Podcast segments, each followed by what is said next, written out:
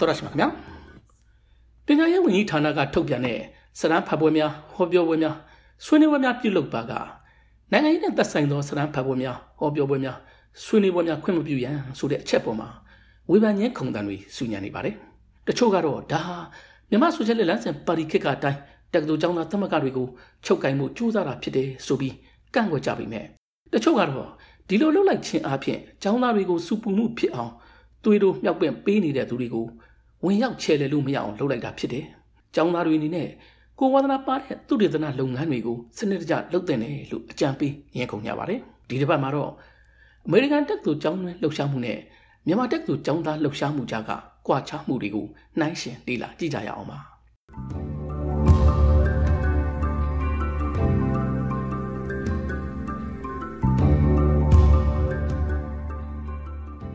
မေရိကန်ပြည်ထောင်စုရဲ့နိုင်ငံရေးသိပ္ပံစာသင်ကျောင်းတွေအကြောင်းလေ့လာသုံးသပ်ပြနေသူစာရေးဆရာတူကတော့မြန်မာပြည်မှာအထူးပြဿနာတစ်ခုရှိတယ်ဗျအတိတ်ရဲ့ရိတ်တွေအောက်မှာလူတွေဟာဖောက်မထွက်နိုင်ကြသေးတာပဲဥပမာအမေရိကန်ပြည်ထောင်စုမှာဆိုရင်အာဏာရပါတီဘက်ကရောအတိုက်ခံပါတီဘက်ကရောကျောင်းတွေမှာသူတို့ရဲ့လူငယ်ကောင်းဆောင်မျိုးဆက်သစ်တွေကိုပြုစုပြောင်းထောင်ပေးတယ်တက္ကသိုလ်ကျောင်းထဲမှာ Democratic Party Republican Party ရဲ့လူငယ်ရုံးခန်းတွေရှိတာကိုကျောင်းသားတွေကကိုချိုက်တဲ့ပါတီမှာဝင်ပြီးလှုပ်ရှားလို့ရတယ် ရွေးကောက်ပွဲမှာမဲဆွယ်ပေးလို့ရတယ်လीအမေရိကန်တွေကတယောက်ချင်းစီရဲ့လွတ်လပ်မှုကိုတန်ဖိုးထားတော့လူတိုင်းဟာကိုကြိုက်ရာလုံနိုင်တယ်ဆိုတဲ့ခံယူချက်နဲ့နားလည်မှုပေးကြည့်ကြတယ်မြန်မာပြည်မှာတော့တမိုင်းစင်တစ်လျှောက်ပြဿနာများခဲ့တာကိုလွတ်လပ်ရေးရပြီးကြတဲ့ကဖြစ်လာခဲ့တဲ့ဂိုင်းကနာတိုက်ပွဲတွေနဲ့တူတက္ကသိုလ်နယ်မြေထဲမှာလဲပါတီတစ်ခုခုကိုဩဇာခံမဲ့အကြောင်းသားကိုရွေးချယ်ခဲ့ကြတယ်အစိုးရနဲ့ပေါင်းတဲ့အကြောင်းသားတွေကို DSO မြေအောင်လှုပ်ရှားမှုနဲ့နှီးစပ်တဲ့လက်ဝဲကျောင်းသားတွေကိုကွန်မြူနစ် UG စတဲ့ဆွဆွဲချက်တွေကအခုထိရှိနေပါသေးတယ်။ပြဿနာကအစိုးရအဆက်ဆက်ကလည်းကျောင်းသားသမဂ္ဂတွေတီရှိခွင့်ကိုစနစ်တကျအားမပေးခဲ့ဘူး။သူတို့ကိုစန့်ကျင်မဲ့အင်အားစုတစ်ခုအဖြစ်ယူဆနေကြတယ်။သူတို့ရဲ့အမြင်ကိုလည်းအပြစ်ပြောလို့တော့မရပါဘူး။မြန်မာပြည်နိုင်ငံရေးမှာကျောင်းသားတွေကပဲထစ်ကနေရှိရှေ့ကနေစန့်ကျင်ကြတာဆိုတော့ကျောင်းသားသမဂ္ဂတွေကိုတပ်ဦးအဖြစ်အသုံးချပြီးနိုင်ငံရေးတိုက်ကွက်တွေလှုပ်ချင်ကြတဲ့သူတွေကလည်းရှိနေသေးတာကို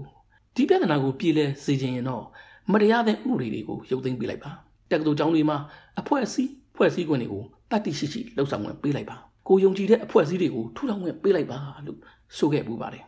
ဒါပေမဲ့ဒါကလည်းနိုင်ငံရေးယဉ်ကျေးမှုဘလောက်ထိရင့်ကျက်တယ်လဲဆိုတဲ့အပေါ်မှာမူတည်နေပါသေးတယ်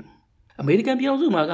တက္ကသိုလ်တိုင်းမှာနိုင်ငံရေးသိပ္ပံဒီဂရီနိုင်ငံတကာဆက်ဆံရေးဒီဂရီတွေကိုစနစ်တကျသင်ကြားပေးခဲ့တာနှစ်ပေါင်းရာချီနေခဲ့ပါပြီ။ကျောင်းသူကျောင်းသားတွေဟာ ကောလိပ်ဒုတိယနှစ်လောက်မှာကလေးကနိုင်ငံသားရေးမူကိုလေ့လာခြင်းသူနိုင်ငံတော်လုံခြုံရေးကိုလေ့လာခြင်းသူမြို့ပြဖွံ့ဖြိုးတိုးတက်မှုကိုစိတ်ဝင်စားသူလူခွင့်ရေးလှုပ်ရှားမှုကိုဥဆောင်ခြင်းသူစတဲ့ဘာသာရေးဆိုင်ရာနေပယ်ဆိုင်ရာကျွမ်းကျင်သူတွေဖြစ်လာအောင်ကြိုးစားကြပါတယ်ကိုလုပ်တဲ့အလုပ်ကိုအာယုံစိုက်လုပ်နိုင်ပါတယ်ကိုမကျွမ်းကျင်တဲ့ကိစ္စတွေမှာဝင်ရောက်ပါဝင်ညှင်းခုန်တာမျိုးမပြုတ်လုပ်ကြပါဘူးဥပမာတက်ကတော်တွေကိုကြည့်ပါအီရတ်စစ်ပွဲစီးရီးယားစစ်ပွဲတွေနဲ့ပတ်သက်ပြီးဆွေးနွေးညှင်းခုန်ကြမယ်ဆိုရင် နိုင်ငံရေးသိပ္ပံဒီဂရီကိုသင်ကြားပို့ချနေတဲ့ပေါက်ခါတွေကျောင်းသူကျောင်းသားတွေကဥဆောင်လှုပ်ရှားကြပါတယ်။ကျန်တဲ့ကျောင်းသူကျောင်းသားတွေကလည်းတကယ်တက်ချနားလေတဲ့ပညာရှင်တွေရဲ့အပန့်တွေကိုနားထောင်ကြပါတယ်။ဒါကြောင့်လည်းပြဿနာနည်းပါတယ်။မြန်မာပြည်မှာတော့နိုင်ငံရေးသိပ္ပံကိုစနစ်တကျသင်ကြားပေးမဲ့စာသင်ခန်းတွေကနည်းပါလာတယ်လို့ပညာရေးစနစ်ပေါ်မကျေနပ်မှုတွေကြောင့်မတူညီတဲ့မေဂျာအသီးသီးကကျောင်းသူကျောင်းသားတွေဟာကျောင်းသားသမဂ္ဂကိုဥဆောင်ကြရပါတယ်။အမေရိကန်ပြည်ထောင်စုမှာလိုမျိုး နိုင်ငံရေးသိပ္ပံကျောင်းသူကျောင်းသားများ club ဆိုတာမျိုးတွေမရှိကြပါဘူး။ဒါကြောင့်လဲပြဿနာကိုချင်းကပ်အဖြေရှာတဲ့အခါတိုင်းအကွဲပြဲများပါတယ်။ professional တွေနဲ့ပါပြီးတယောက်ကိုတယောက်လေးစားမှုမရှိတာ။ကျောင်းသားညီလာခံတွေလှုပ်တိုင်းကွဲတာပြဲတတ်တာ88အရေးတော်ပုံကြီးကြရပါ။အဓိကအချက်ကတော့ကျောင်းသားသမဂ္ဂဆိုတာအစိုးရစံချိန်ရေးလုပ်တဲ့နေရာတော်လန်တဲ့နေမီဒါကြောင့်ကိုယ့်ရဲ့ policy လွှမ်းမိုးရေးအတွက်ကျောင်းသားသမဂ္ဂကို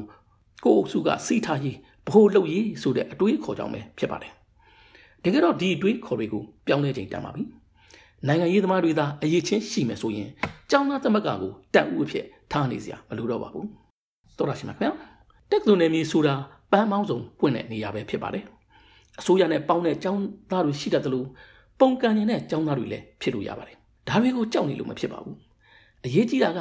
အဖွဲ့အစည်းတွေကိုစနစ်တကျဖွဲ့စည်းထားလာအောင်ကျောင်းသားတွေအမြင်ကျလာအောင်ပြည်ညာရဆိုင်ရာနယ်ပယ်တွေမှာဖြည့်ဆည်းအားပေးရေးပဲဖြစ်ပါတယ် သေချာတာတစ်ခုကတော့ digital လူအဖွဲ့အစည်းမှာတယောက်ကိုတယောက်လိန်ညာဖို့ခက်ပါတယ်